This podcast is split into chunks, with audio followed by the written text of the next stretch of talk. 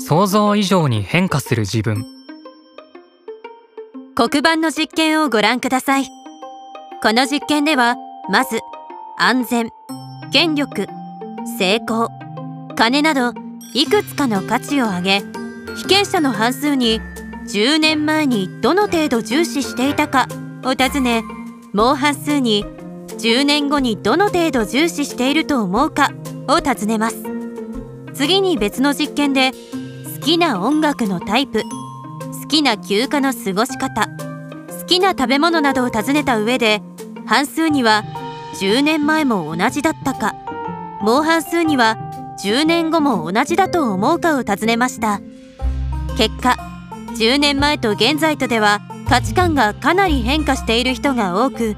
一方未来については現在と10年ごとでは価値観があまり変わらないと予測している人の方が多いことが分かりました。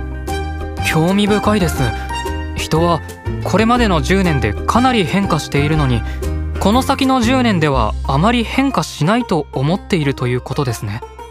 趣味や休暇の過ごし方も変わるんですか？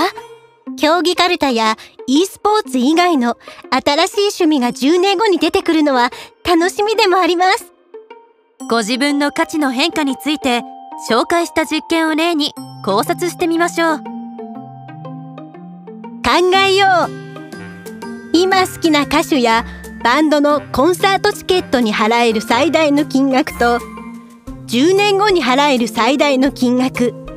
そして10年前に好きだった歌手やバンドのコンサートが今あるとしてそのチケットに払える最大の金額を思い浮かべそれぞれどの程度の開きがあるか考えよう。